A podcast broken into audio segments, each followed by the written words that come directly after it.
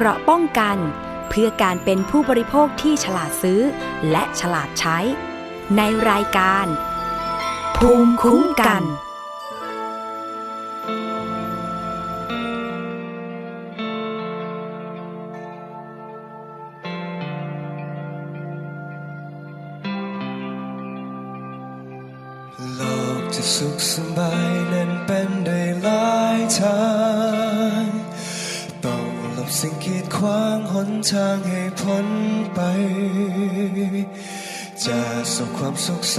สำคัญที่ใจ สุขและทุกข์อย่างไรเพราะใจตนเองฝ่าดูทางชีวิตต้องคิดเฝ้ายอมใจ โลกมืดมนเพียงใดหัวใจอย่าครามเกรงตั้งแต่ชื่นเอาไว้ยอมใจด้วยเพลง ใหญ่นึกกลัวหวาดเกรงยิ้มสู้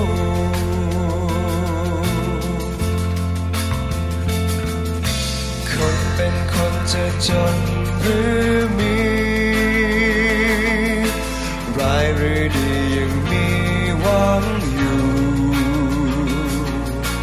ยามพวงมันมาผ่านลบลูยิ้ม ละไม่ใจสู่หมู่มวลเพศภัยไฟก็ทำความดีให้มีจิตโสภาสร้างแต่ความเมตตาหาความสุขสันไป จะส่งความสุขสันสำคัญที่ใจเฝ้าแต่ยิ้มสู่ไปแล้วใจชื่นบาน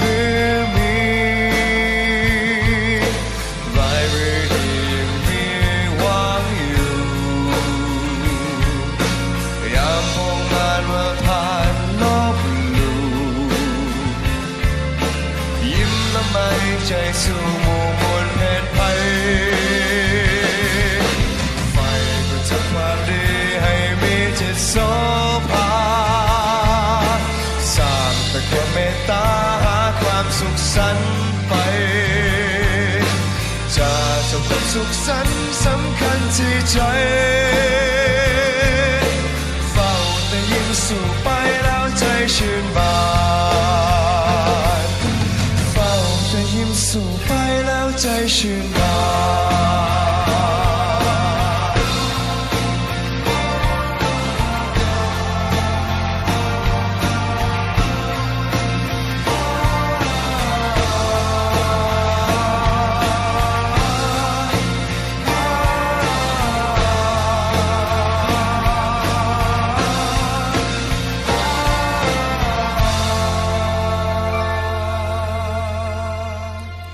สวัสดีค่ะ คุณผู้ฟัง ขอต้อนรับเข้าสู่รายการภูมิคุ้มกันรายการเพื่อผู้บริโภคกับดิฉันชนาทิพไพรพงศ์นะคะ วิทยุไทย PBS www.thaipbsradio.com แอปพลิเคชันไทย PBS Radio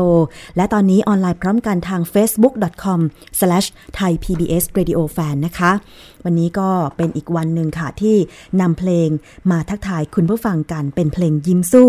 บทเพลงพระราชนิพนธ์ในหลวงรัชกาลที่ 9 นะคะ เพลงนี้มอบสำหรับพี่น้อง ประเทศลาวที่ตอนนี้กำลังประสบกับภาวะน้ำท่วมจากเขื่อนแตกนะคะ ทางตอนใต้ของลาว ซึ่งตอนนี้เนี่ยกำลังอยู่ในช่วงของการเร่งอพยพผู้คนให้ปลอดภัยนะคะ แต่ว่าความสูญเสียที่เกิดขึ้นเนี่ยก็ทราบข่าวมาว่า เยอะเหมือนกันนะคะ ไม่ว่าจะเป็นทรัพย์สินที่เสียหาย หรือว่าจะเป็นชีวิตที่ตอนนี้ค่ะต้องเร่งกู้ภัยกันนะคะ คุณผู้ฟังส่งกำลังใจไปถึงแล้วก็ทางการของไทยเองก็ส่งหนังสือแสดงความเสียใจ พร้อมที่จะให้ความช่วยเหลือกับรัฐบาลของประเทศลาวกันนะคะ ซึ่งตอนนี้เนี่ยจังหวัด อย่างอุบลราชธานีเนี่ยก็มีการตั้งศูนย์รับบริจาคเพื่อให้การช่วยเหลือ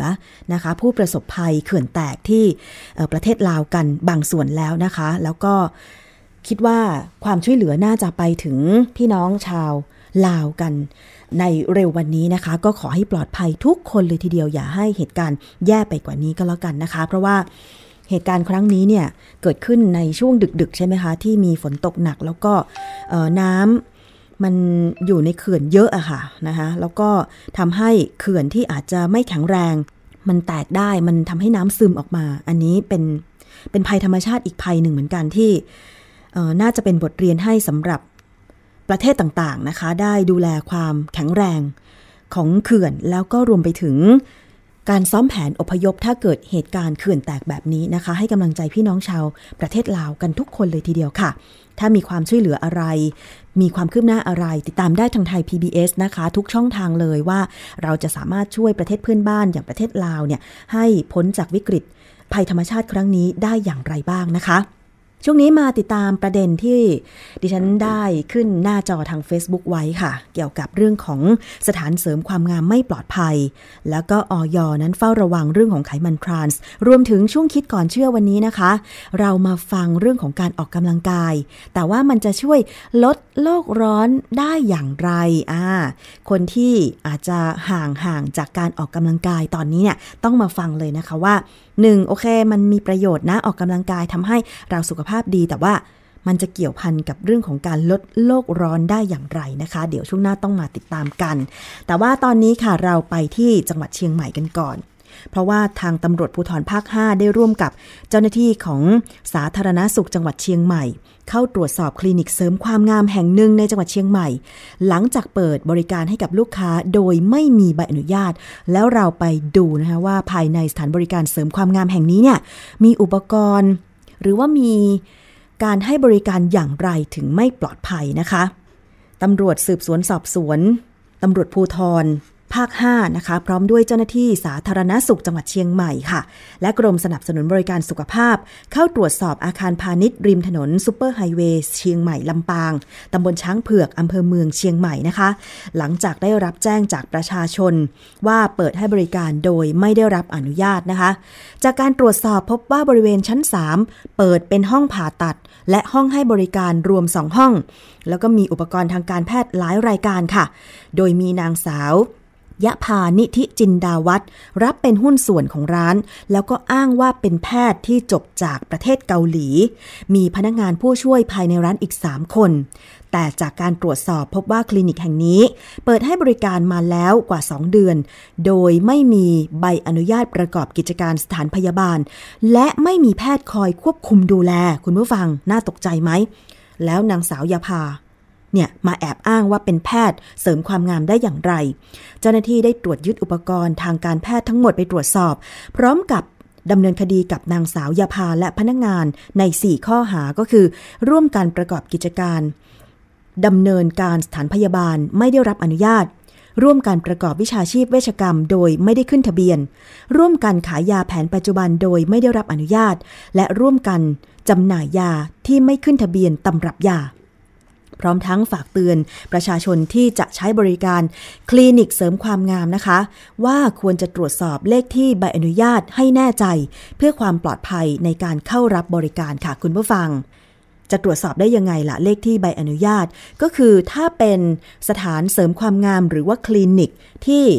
ถูกต้องเนี่ยนะคะ ก็จะต้องแสดงเลขที่อนุญาตให้เป็นที่ชัดเจนอย่างเช่นเนี่ยค่ะดีหน้าคลินิกเวชกรรมเนี่ย มีคำว่าเลขที่ใบอนุญาต แต่ไม่มีเลขทะเบียนอนุญาต แสดงว่าไม่กล้าที่จะโชว์ว่าตัวเอง ขออนุญาตเลขที่อะไรนะคะ เพราะฉะนั้นเมื่อเห็นป้ายแบบนี้ไม่มีเลขทะเบียนการขออนุญาตการประกอบกิจการคลินิกเนี่ยนะคะ ไม่ต้องไปใช้บริการนะคะ แล้วอีกอย่างหนึ่งถ้าสมมติว่าข้างหน้ามีการโชว์เลขใบอนุญาต ให้เห็นชัดเจน แต่ยังไม่พอเท่านี้ค่ะคุณผู้ฟัง ต้องเดินเข้าไปในคลินิกด้วย ไปสอบถามพนักงงานเลยนะคะว่า คุณได้รับใบอนุญาตเลขที่อะไรนะคะ มีการโชว์เลขที่ใบอนุญาตภายในคลินิกหรือไม่ และที่สำคัญก็คือว่าจะต้องมีการบอกข้อมูลรายละเอียดของตัวคลินิกให้ชัดเจน และแพทย์ผู้ทำการรักษาที่ประจำคลินิกอย่างชัดเจนนะคะ คุณผู้ฟัง อันนี้สำคัญมากเลย อย่าไปกลัวหรือว่าไปอายว่า เนี่ย ไม่กล้าที่จะสอบถามว่าแพทย์ที่จะทำการรักษา ให้กับเราเนี่ยชื่ออะไรนะคะ เลขที่ประกอบโรคศิลปะเนี่ยนะคะ เป็นเลขที่อะไร อันนี้ถ้าเป็นแพทย์จริงๆเนี่ยต้องกล้าที่จะบอกให้กับคนไข้หรือประชาชนผู้บริโภคได้รับทราบว่า เป็นแพทย์ผู้เชี่ยวชาญจริง ๆ นะ ไม่ใช่ว่าจะมาแอบอ้างหลอกลวงเหมือนที่จังหวัดเชียงใหม่รายเนี้ยคือคนที่อ้างตัวว่าเป็นแพทย์แล้วก็ประกอบการคลินิก เสริมความงามมาแล้วกว่า 2 เดือนเนี่ยไม่ได้จบแพทย์ แต่อ้างว่าตัวเองจบแพทย์จากเกาหลี ชื่อนางสาวยะพานิธิจินดาวัฒน์เนี่ยอันตรายมากๆ อาจจะถึงแก่ชีวิตได้นะคะ เพราะคนที่ไม่ได้ร่ำเรียนทางการแพทย์มาเนี่ยไม่สามารถที่จะมาทำการผ่าตัดหรือรักษาคนไข้ หรือวินิจฉัยโรคอะไรต่างๆได้ มัน สุ่มเสี่ยงกับชีวิตของคนไข้มากเลยนะคะ เพราะฉะนั้นเนี่ยก็โดนดำเนินคดีไปค่ะสำหรับผู้ที่ประกอบกิจการสถานเสริมความงามไม่ได้รับอนุญาตผิดกฎหมาย แล้วก็แอบอ้างตัวเองว่าเป็นแพทย์เนี่ยนะคะ4ข้อหาด้วยกัน ก็คือร่วมการประกอบกิจการดำเนินการสถานพยาบาลไม่ได้รับอนุญาต ร่วมการประกอบวิชาชีพเวชกรรม โดยไม่ได้ขึ้นทะเบียน ร่วมการขายยาแผนปัจจุบันโดยไม่ได้รับอนุญาต และร่วมกันจำหน่ายยาที่ไม่ขึ้นทะเบียนตำรับยา อันตรายจริง ๆ คุณใครก็ไม่รู้อะมาผ่าตัดให้เราอย่างเงี้ยดิฉันเองต้องยอมรับว่าเล่าให้ฟังว่าตัวเองก็มีประสบการณ์เรื่องของการไปใช้บริการสถานเสริมความงาม มาบ้างพอสมควร อ่า ต้องบอกว่ามาบ้างพอสมควรนะคะ ทั้งคลินิกเสริมความงามด้านผิวหนัง และคลินิกเสริมความงามศัลยกรรม อันนี้ต้องบอกตรงๆ ก่อนที่จะไปรับบริการเนี่ยดิฉันก็มีการตรวจเช็ค หนึ่งก็คือว่าไปดูสถานที่นะคะว่าเป็นสถานที่แบบไหนนะคะ น่าเชื่อถือหรือไม่เลขที่ประกอบการเป็นอย่างไร 2 ก็คือตัวแพทย์ค่ะ แพทย์ที่จะมาทำการรักษาเราเนี่ยนะคะ ต้องไปค้นประวัติข้อมูลจากเว็บไซต์ของแพทยสภานะคะ อันนี้เข้าไปได้เลยเว็บไซต์ของแพทยสภา Search Google นะคะ มันก็จะปรากฏเว็บไซต์ของแพทยสภาแล้วก็เข้าไปเซิร์ชหารายชื่อแพทย์ศัลยกรรม หรือ ถ้าเป็นแพทย์ผิวหนังก็เช็คได้ที่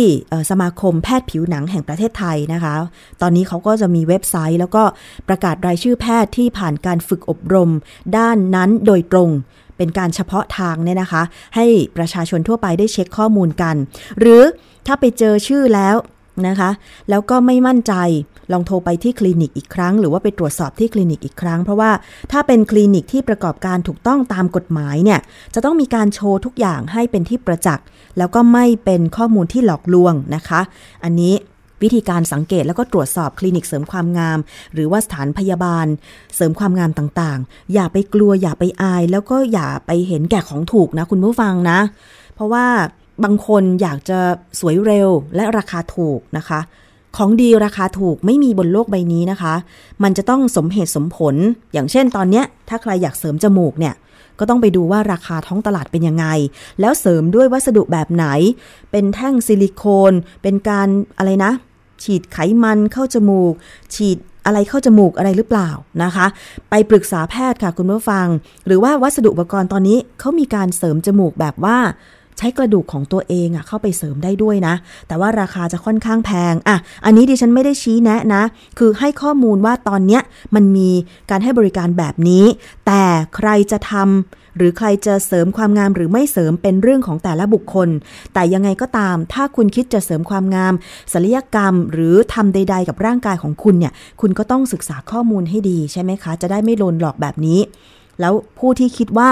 จะหลอกคนอื่นด้วยการไปเปิดคลินิกเสริมความงาม แล้วก็ใช้โปรโมชั่นราคาถูกจูงใจเนี่ยเลิกคิดเถอะค่ะ เพราะว่าถ้าเขาได้รับอันตรายถึงแก่ชีวิตหรือได้รับผลกระทบด้านสุขภาพในระยะยาวขึ้นมาเนี่ย คุณก็ต้องเป็นผู้รับผิดชอบ แล้วก็ต้องถูกดำเนินคดีตามกฎหมายอยู่ดีใช่ไหมคะ เพราะฉะนั้นคุณผู้ฟังคะ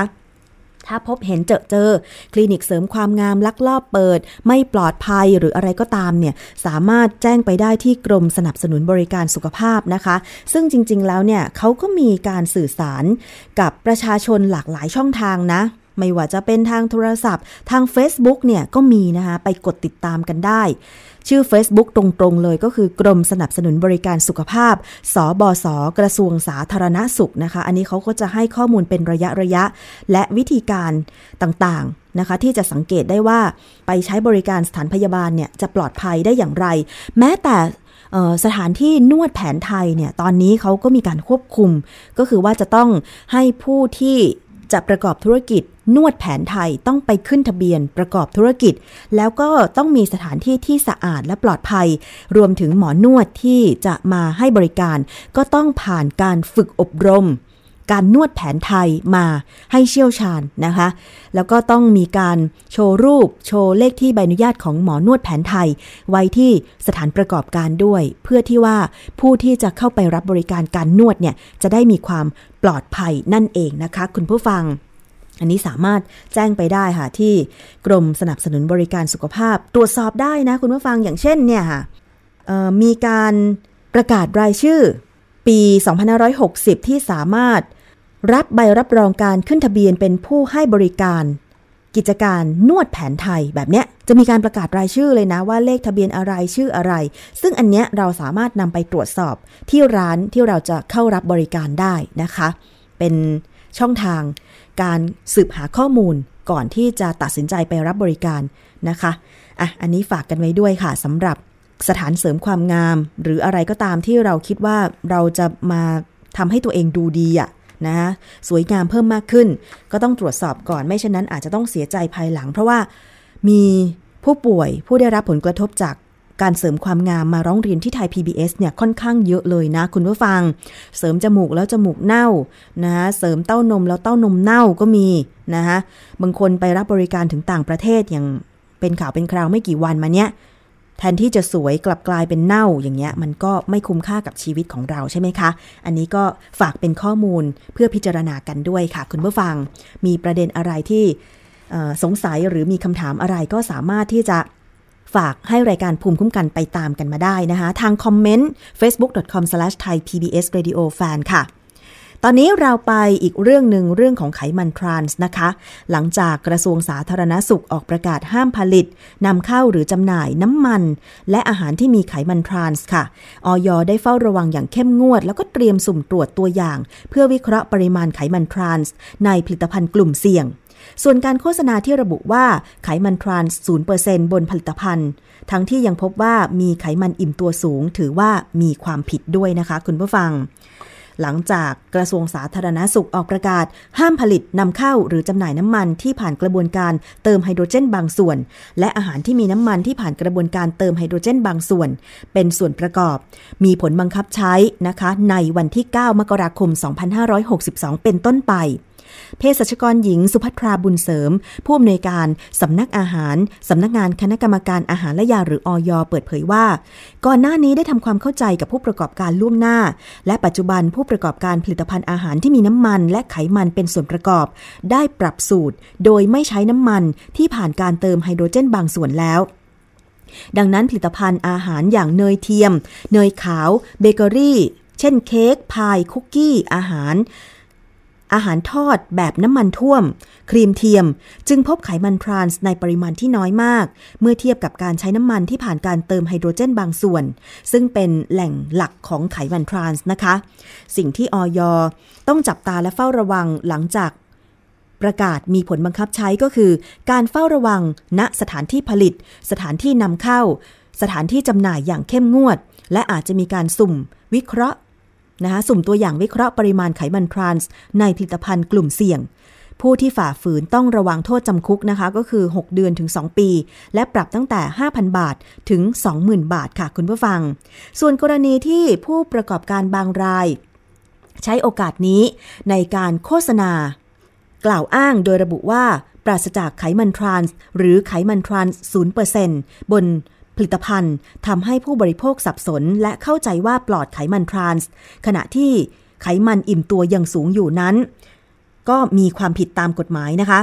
ดังนั้นเพื่อเป็นการให้ข้อมูลที่ถูกต้องตามข้อเท็จจริงแก่ผู้บริโภค จึงให้ใช้ข้อความว่าปราศจาก ไม่ใช้น้ำมันที่ผ่านกระบวนการเติมไฮโดรเจนบางส่วน ซึ่งเป็นแหล่งหลักของไขมันทรานส์ในการสื่อสารประชาสัมพันธ์แก่ผู้บริโภคค่ะ ที่เป็นจริง รวมถึงต้องแสดงปริมาณไขมันทรานส์ โดยเฉพาะในฉลากโภชนาการแบบเต็มเท่านั้น โดยแสดงไว้ที่ตำแหน่งใต้ไขมันอิ่มตัว ซึ่งถ้าหากพบว่า มีข้อความที่ห้าม หากพบว่ามีการใช้ข้อความที่ห้ามก็จะมีการสุ่มตัวอย่างสินค้ามาตรวจวิเคราะห์ ซึ่งจะต้องไม่มีไขมันทรานส์จริง ๆ ตามข้อความที่ระบุ ถ้าพบว่ายังมีไขมันทรานส์ จะดำเนินการเอาผิดตามพรบอาหาร พุทธศักราช 2522 ฐานแสดงฉลากโอ้อวดเกินจริง มีโทษปรับไม่เกิน 30,000 บาทนะคะ อะ คุณผู้ฟังก็เป็นอีกหนึ่งเรื่องที่เราจะต้องตามกันต่อตอนนี้ทุกส่วนเฝ้าระวังเรื่องของอาหารหรือผลิตภัณฑ์ที่อาจจะมีไขมันทรานส์นั้นปนอยู่ทำให้ผู้กินเข้าไปเนี่ยนะคะ ได้รับผลกระทบ โดยเฉพาะ อาหารทอด อาหารทอดซ้ำนะ ไข่นกกระทาอย่างนี้ เบเกอรี่นะคะ เนยเทียม เนยเทียมก็คือมาการีน อันนี้ตัวเดียวกันนะคะ แล้วก็เนยขาว รวมไปถึงโดนัทเนี่ยจากการตรวจสอบก่อนหน้านี้ โดยนิตยสารฉลาดซื้อมูลนิธิเพื่อผู้บริโภคเนี่ยก็ไปพบว่า โดนัทเนี่ยมีไขมันทรานส์หลายหลายตัวอย่างด้วยกันนะคะ อันนี้เป็นสิ่งที่ทำให้เราจะต้องมาเฝ้าระมัดระวังกัน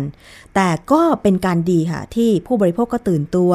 หน่วยงานอย่างอยกระทรวงสาธารณาสุข หรือว่าหน่วยงานทางด้านวิทยาศาสตร์เนี่ยก็ออกมาให้ข้อมูลกันนะคะ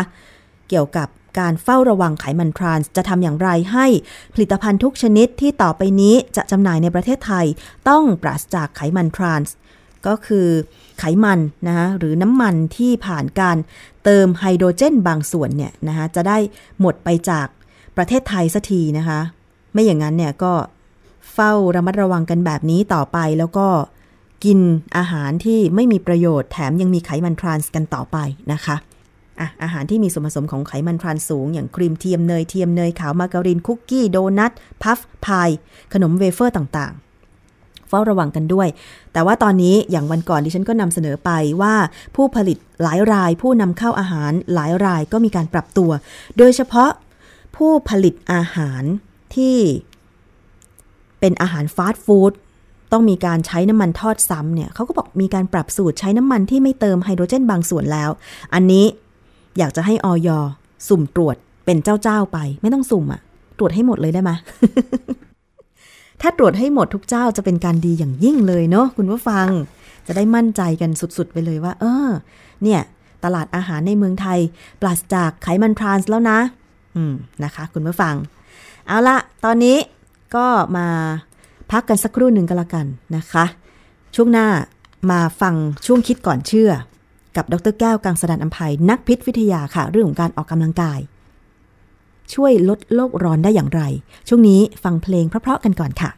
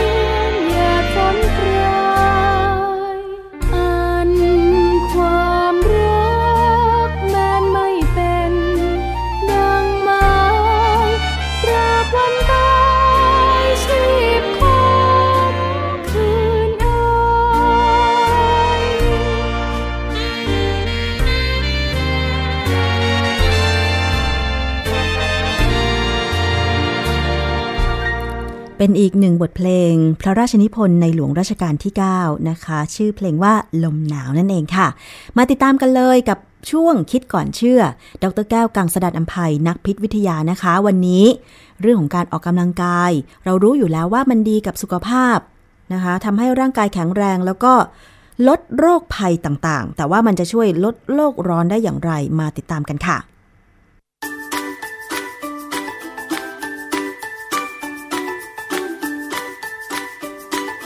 ช่วง คิดก่อนเชื่อโ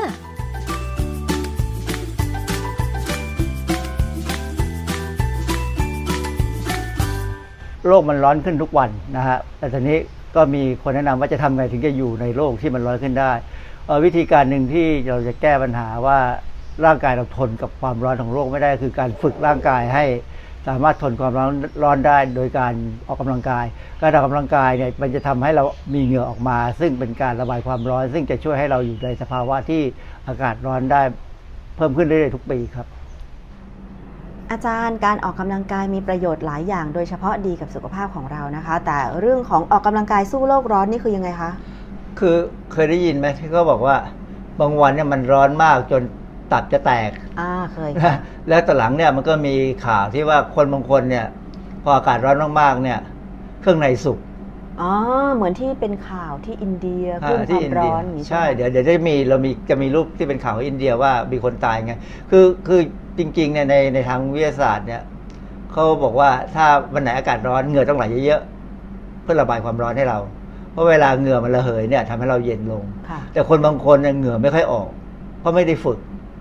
การออกกำลังกายเนี่ยเป็นการฝึกการให้เหงื่อไหลออกมา เพื่อที่จะระบายความร้อนของเรางั้นเดี๋ยวเรามาดูนะครับว่าตอนนี้ออกกำลังกายเดมนจะสู้โรคร้อนได้ยังไงบ้างและไอ้โรคร้อนมันคืออะไรเเมื่อโรคร้อนขึ้น คนเราก็จะเพลียบ่อยมากเลยโดยเฉพาะเวลามีข่าวว่ามีฮีทเวฟมาเนี่ยไม่ว่าจะอเมริกายุโรปอะไรก็ตามมันจะร้อนจนคนอยู่ในบ้านไม่ไหวต้องมาอยู่ตามแหล่งน้ำต่างใช่ๆนะอาการร้อนแบบมึนหัวปวดหัวเป็นลมนะฮะเอ่อ ส่วนใหญ่เราก็จะพยายามทำให้ที่สภาพแวดล้อมนั้นเนี่ยเย็นสบายเราเปิดแอร์เราเพิ่มความชุ่มชื้นในบางที่ที่เปิดแอร์ไม่ได้เนี่ยนะฮะหรือดื่มเครื่องดื่มเกลือแร่แล้วเราอยากดูถ้าใครดูเฟซบุ๊กเนี่ยจะเห็นว่าอย่างรูปอย่างเงี้ยเราจะรู้สึกเลยว่างึ่งเข้าใจเลยว่าไอ้ความเหนื่อยแล้วพอมีน้ำมันล่าโรยบนหัวเนี่ยมันมันมันสบายขึ้นนะฮะมันทำให้เรารู้สึกดีขึ้นเวลาร้อนมากๆเราทำให้ตัวเรา เวลาผม เดินไปศาลเนี่ยร้อนมากๆเนี่ยผมมักจะไปรดน้ำต้นไม้ อืมแล้วก็ลดตัวเองค่ะนะฮะก็ฉีดเล่นสงกรานต์ตัวเองไปเลย ค่ะ มันมันก็ดีขึ้นนะฮะเพราะฉะนั้นโลกร้อนขึ้น แต่อันนั้นเรามีน้ำแต่ถ้าเราไม่มีน้ำเมื่อไหร่เนี่ย เราก็ต้องอาศัยเหงื่อ ผมถึงบอกว่าการหัดให้เหงื่อมันออกมาเยอะๆเนี่ย มันมันอาจจะเหม็นสาบตัวเองอะนะฮะแต่ว่ามันก็ทำให้ตัวเราได้เย็นลง ก็ทำให้เอ่ออวัยวะภายในเราทำงานได้ดีได้ได้คือคือป้องกันไม่ให้อวัยวะเนี่ยมันเสียสภาพไปค่ะ อาจารย์คะเรื่องของเหงื่อค่ะอาจารย์ที่อาจารย์บอกว่าพอเราร้อนธรรมดาธรรมชาติของร่างกายก็ต้องขับเหงื่อออกมา บางคนเหงื่อมาก บางคนเหงื่อน้อยอะไรอย่างเงี้ยค่ะ อาจารย์ช่วยอธิบายหน่อยค่ะคือคือเหงื่อเนี่ยมันเป็นของเหลวที่เราขับออกมาจากต่อมเหงื่อของพวกสัตว์เลี้ยงลูกด้วยนมเนี่ยนะฮะแต่ว่า มนุษย์เนี่ยเผอิญเราไม่มีขนมากนักขนเรามันบางๆ เราก็เหงื่อออกมาได้ตามผิวอย่างอย่างถ้าเป็นถ้าเป็นหมาเนี่ย หมามันต้องมาเหงื่อออกที่ลิ้นนะอืมเพราะว่ามันออกตามตัวไม่ได้ ค่ะสัตว์หลายๆอย่างเนี่ยออกเหงื่อตามตัวไม่ได้เลยนะมีแต่มนุษย์เนี่ยโชคดีที่ออกตามตัวได้ทำให้เราคุมอุณหภูมิได้ดีกว่ากว่าสัตว์พวกนั้นเอิ่มเหงื่อเนี่ยส่วนใหญ่เราใช้เพื่อลดอุณหภูมิในร่างกายลงนะส่วนโอกาสสำคัญเป็นน้ำเป็นเกลือจริงมีไขมันด้วยนะฮะ ค่ะ แล้วมันก็จะมักจะออกตามใบหน้าตามรักแร้ฝ่ามือฝ่าเท้าเราบางครั้งเนี่ยเราไม่ได้ร้อนอะแต่เรามีเหตุผลอย่างอื่นนะก็ทำให้เหงื่อออกตามฝ่ามือ เช่นเวลา จะจะสังเกตเวลาเราบางทีบางคนเนี่ยเวลาเข้าไปห้องสอบเนี่ยเหงื่อออกฝ่ามือเลยนั่นมันเครียดนะฮะเรามีเหงื่อเพราะอะไรคะ ในในเว็บของพบแพทย์เนี่ยผมมักจะเข้าไปดูเนี่ยเขาก็อธิบายบอกว่าเอ่ออุณหภูมิในร่างกายเราเนี่ยมันมันต่ำกว่าข้างนอกคืออุณหภูมิร่างกายเราเนี่ยมัน 37 องศา อันนี้คงที่นะฮะแต่ว่าถ้าข้างนอกเนี่ยมันสัก 40 ขึ้นไปเนี่ยเราระบายความร้อนจากตัวเราออกไปข้างนอกไม่ได้ เพราะว่าข้างในเราตัวเราเนี่ยมัน 37 ข้างนอกมัน 40 มันระบายไม่ได้แล้ว เราจะรู้สึกว่าโอ้โหอึดอัดมากเลยเราต้องมีเหงื่อค่ะเพื่อที่จะให้เหงื่อพอเหงื่ออยู่ที่ผิวเราเนี่ยเวลาเวลาเหงื่อระเหยไปเนี่ยมันพาความร้อนจากบริเวณผิวหนังไปด้วย ก็ทำให้เรารู้สึกดีขึ้นนะฮะ แต่ถ้าเราอยากจะเร่งให้มากขึ้นเราก็เอาน้ำรูปตัวซะก็จะดีขึ้นค่ะแต่บางครั้งเนี่ยเหงื่อมันออกมาไม่ใช่เพราะร้อนอาจจะเป็นเพราะความโกรธความอืมเกลียดความเครียดอะไรกังวลอึดอัดใจเนี่ยเหงื่อออกค่ะอันนี้เป็นไปได้เลย เวลาเรารู้สึกตกใจเนี่ยเรากังวลเนี่ยเหงื่อออกมาแล้วผมมักจะเป็นเนยนะฮะซึ่งอันนี้ก็อันนี้จริงเอ่อบางครั้งเรากินอาหารเผ็ดร้อน กินชากาแฟ เครื่องดื่มแอลกอฮอล์อย่างเวลาผมกินอะไรเผ็ดๆเนี่ย เหงื่อออกที่หัวก่อนเลยค่ะนะฮะจากนั้นก็ออกมาตามหน้าตามตัว การติดเชื้อน้ำตาลในเลือดต่ำความเจ็บปวดการกินยาการปวดวัยหมดประจำเดือน อันนี้อันนี้พวกที่เขาบอกว่าวัยทองเนี่ยค่ะจะรู้สึกหนาวๆร้อนๆเนี่ยก็มักจะมีเหงื่อออกนะซึ่งแล้วแต่คน อันนี้แล้วแต่คน อันนี้ฮอร์โมนเปลี่ยนแปลง บางคนอาจจะไม่เป็นก็มีนะฮะ บางคนไม่เป็นเลย บางคนเป็นมาก ในกรณีที่คนเป็นมากเนี่ยก็ต้องไปปรึกษาแพทย์แล้วนะฮะเพราะว่าเขาจะมียาบางตัวที่ช่วยบำบัดอาการเหงื่อออกตอนวัยทองได้ อากาศเมืองไทยก็ร้อนนะคะอาจารย์ทีนี้พอร้อนปุ๊บ ส่วนมากดิฉันเนี่ยอย่างเช่นเวลาไป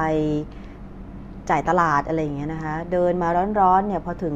ยังไม่ถึงบ้านเลยนะอาจารย์ เหงื่อมักจะออกตามใบหน้าแล้วมันจะรู้สึกแสบๆอย่างเงี้ยค่ะ หมายความว่ายังไงคะอาจารย์ มันร้อนมาก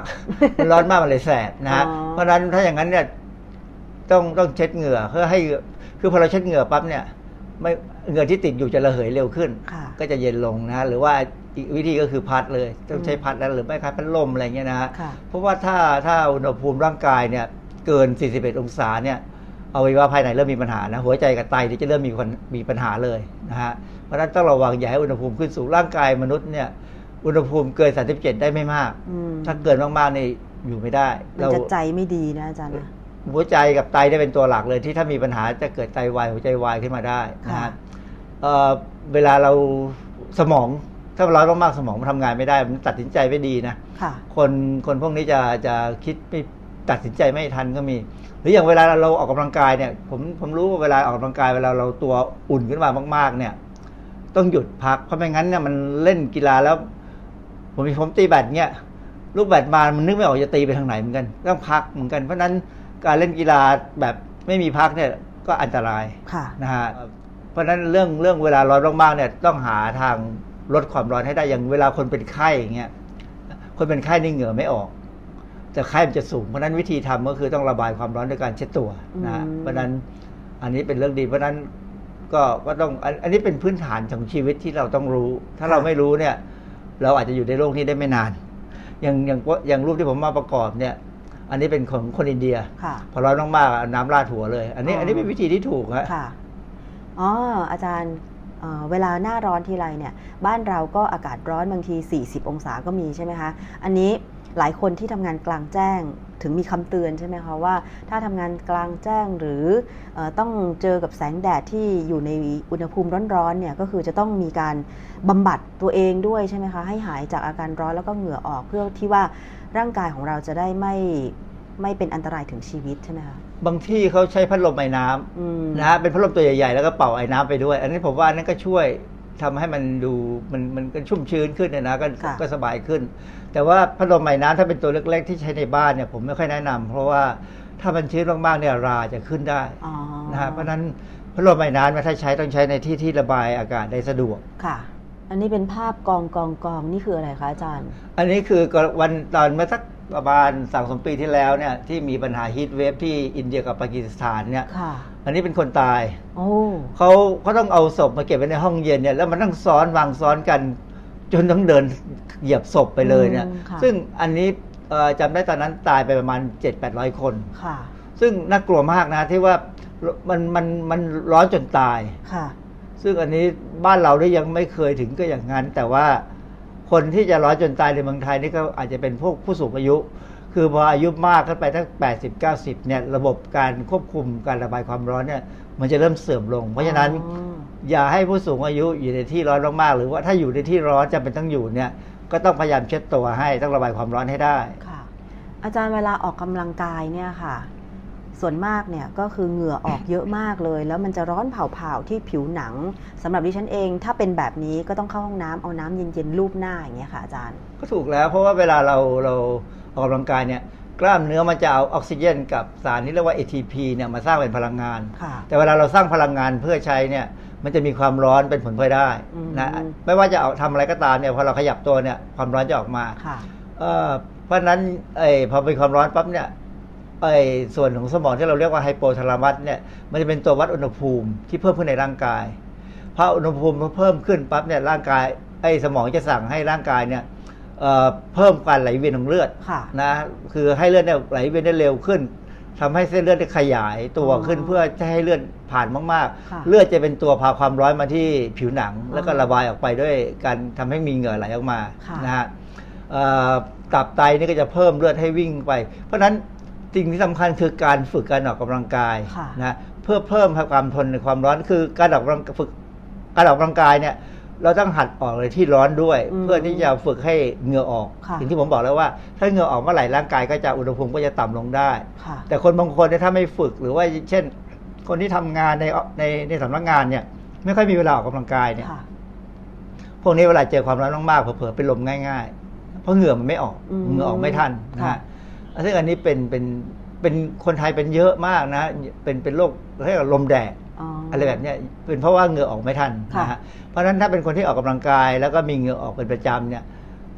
โอกาสเป็นลมแดดจะน้อยลงเพราะเพราะเพราะพอเริ่มร้อนปั๊บเหงื่อจะเริ่มออกแล้ว เราฝึกไว้ คือร่างกายมันได้ฝึก แล้วก็เอ่อทำให้มันอยู่ตัวใช่ไหมคะครับพอเรามันไปเจอความร้อนแบบที่อาจจะ 40 องศาเซลเซียสอะไรอย่างเงี้ยเราก็ทนได้นั่นเองใช่ไหมคะคือในหลายประเทศอย่างเช่นอินเดียกับปากีสถานเนี่ยว่าไปแล้วเขาฝึกมานานแล้วอืมโดยธรรมชาติเลยค่ะเพราะฉะนั้น เขาจะทนความร้อนได้ดีกว่าเรานะฮะอย่างอย่างคนที่อยู่ไอในประเทศเขตร้อนเขตหนาวเนี่ยอย่างพวกเขตอบอุ่นเขตหนาวเข้าไปขึ้นไปเนี่ย เวลามาเมืองไทยบางคนก็มีปัญหาอืมเพราะว่ามาเจอความชื้นสูงมาเจออากาศร้อนเนี่ยบางทีก็ทนไม่ไหวเหมือนกันฝรั่งนะฮะค่ะแต่ถ้าฝรั่งนั้นถ้าอยู่ในเมืองไทยไปนานๆได้ออกกำลังหัดออกกำลังกายได้วิ่งฝรั่งหลายๆคนที่มาอยู่เมืองไทยเนี่ยเขาจะวิ่งเป็นประจำเพื่อฝึกร่างกายค่ะเขาก็จะอยู่ได้เออผมไปพบหนังสือเล่มหนึ่งในค่ะในเน็ตนะฮะ ชื่อ acclimatization to heat in human acclimatize แปลว่าการปรับตัวเข้ากับสิ่งแวดล้อมอืม heat เกิดความร้อนของมนุษย์เอ่ออันนี้เป็นรายงานที่นาซาทำค่ะเป็นเป็นหนังสือรายงานที่ผมจะต้องไปอ่านรายงานรายละเอียดจริงๆอีกทีแต่ว่าเป็นรายงานเป็นในในในในในบทสรุปเขาเนี่ยมันเป็นรายละเอียดรายละเอียดที่นาซาเขาทำมา มันเขาพูดถึงเรื่องการตอบสนองกับกลไกของการปรับตัว ที่เป็นธรรมชาติหรือแม้กระทั่งประดิษฐ์ขึ้นมาให้เข้ากับความร้อนของสิ่งแวดล้อมในสัตว์เลี้ยงลูกด้วยนมโดยเฉพาะมนุษย์เขาทำไปทำไมเขาทำไปเพื่อให้ข้อมูลพื้นฐานกับนักออกแบบระบบป้องกันความร้อน และวิธีแก้ไขสำหรับนักบินอวกาศ คือคือเราจะเราดูถ้าเราดูหนังอวกาศหลายๆครั้งเนี่ยจะพบว่าบางครั้งเนี่ยเเพื่อประหยัดพลังงานในการบิน เพราะว่ามันมีปัญหาเนี่ยมันต้องปิดระบบหล่อเย็น ในยานอวกาศมันจะร้อนขึ้นทั้งทั้งที่ความจริงอยู่ใน เวลาอยู่ในในในในอวกาศเนี่ยมันมันเย็นมันหนาวมากค่ะแต่ใน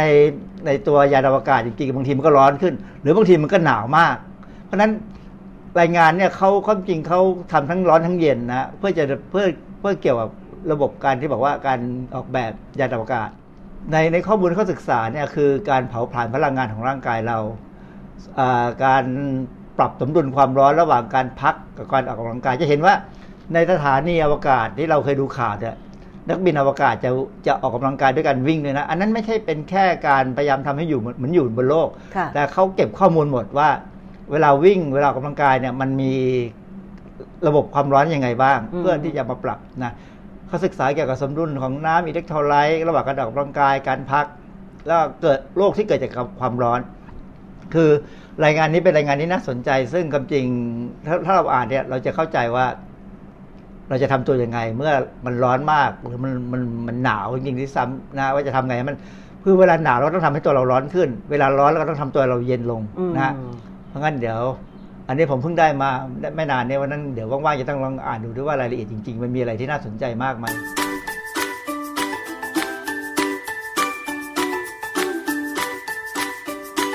ช่วงคิดก่อนเชื่อ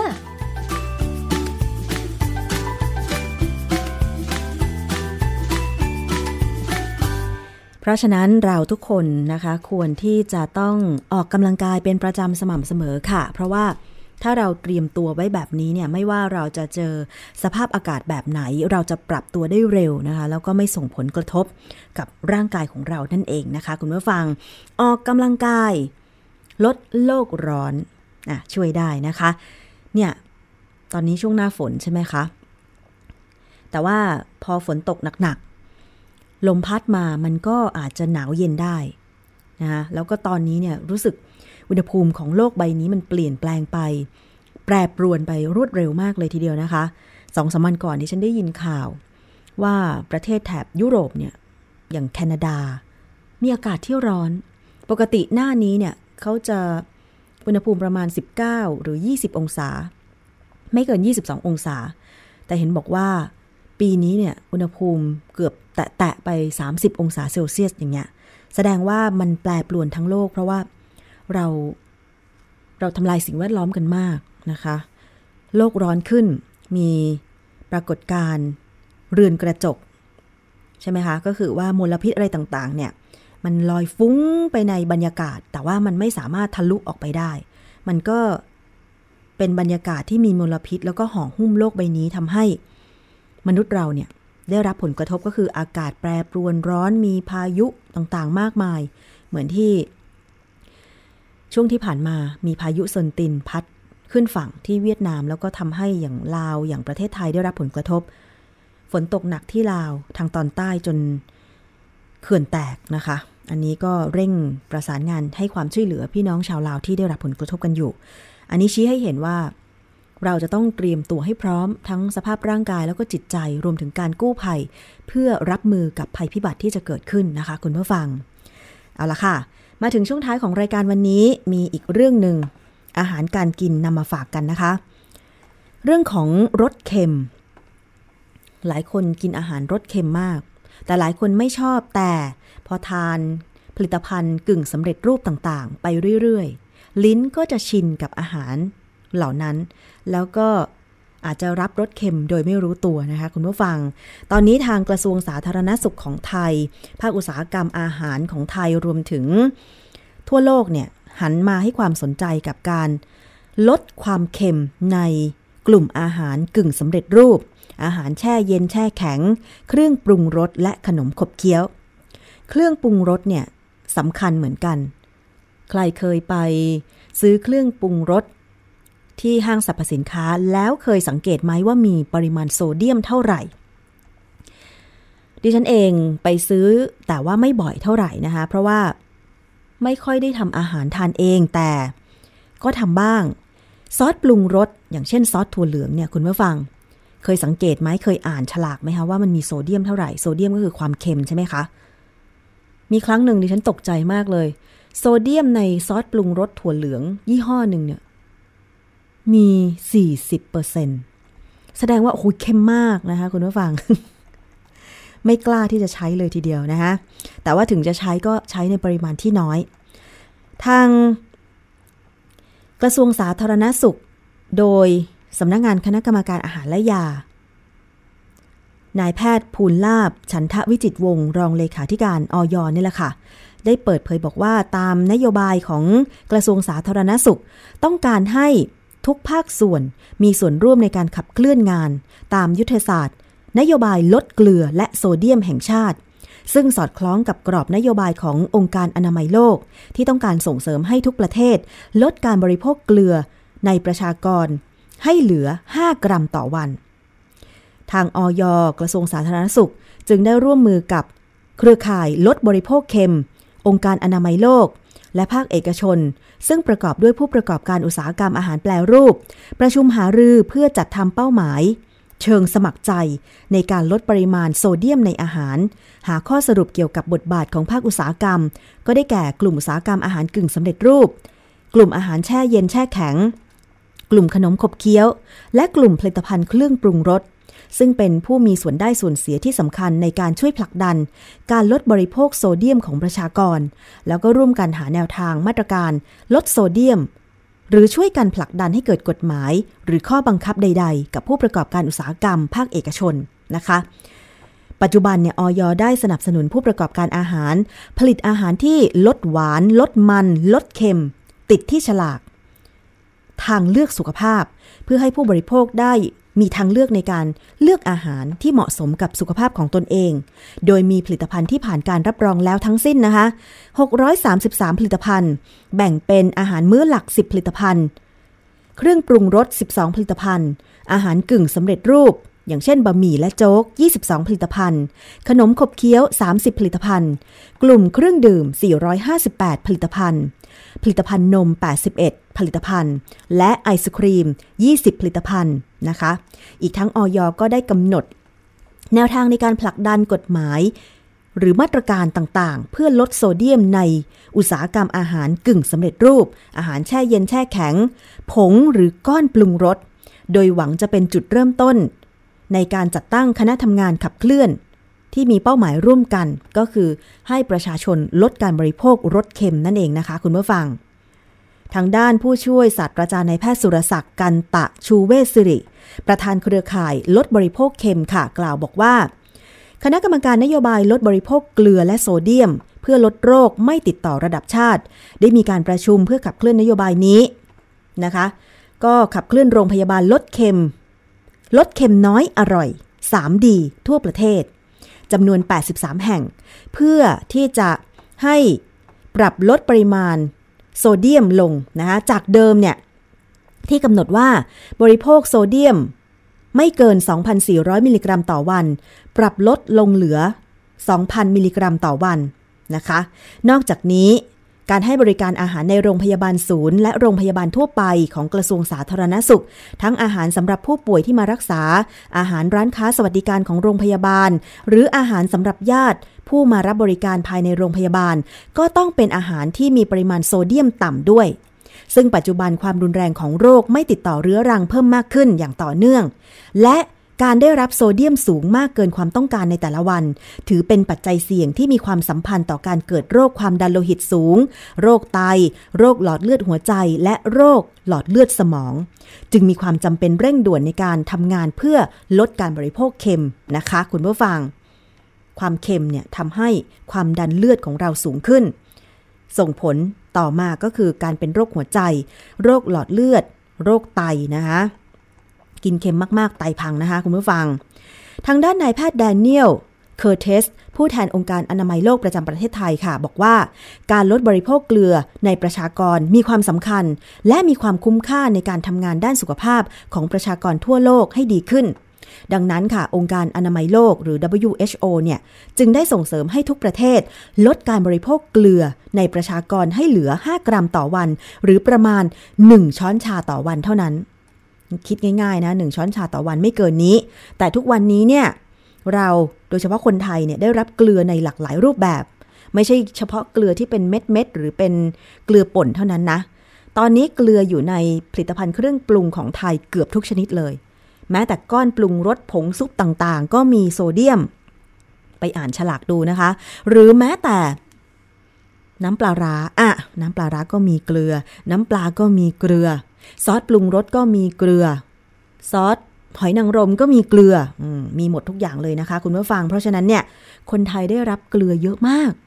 มันเกินที่ตอนนี้เขากำหนดว่า 200 เออ2,000 2,400 นะคะ 2,400 มิลลิกรัมต่อวันนะคะ เอาเป็นว่าตอนนี้เนี่ย ต้องมาใส่ใจเรื่องของรสเค็มกัน ลดความเค็มได้จะดีมาก ลดความเสี่ยงในการเจ็บป่วย โรคเรื้อรังต่างๆ โดยเฉพาะความดันโลหิตสูง ใครไม่อยากเป็นความดันโลหิตสูงต้องมาดูเมนูอาหารตอนนี้ว่าลดความเค็ม ถ้าสมมุติว่าวันหนึ่งเรากินส้มตำปูปลาร้าไปแล้วเนี่ย ก่อนหน้านี้เคยนำเสนอเหมือนกันนะ ส้มตำปูปลาร้ามีปริมาณโซเดียมที่สูงมากนะที่สูงมากๆจริง ๆ เพราะฉะนั้นทานได้วันละหนึ่งจาน แล้วหลังจากนั้นก็ทานอาหารรสจืดๆไปนะคะ เพื่อลดออปริมาณโซเดียมที่จะ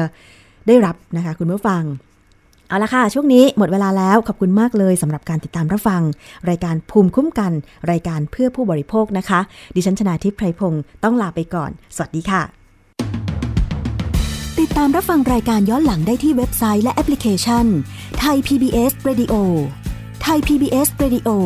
วิทยุข่าวสารสาระ เพื่อสาธารณะและสังคม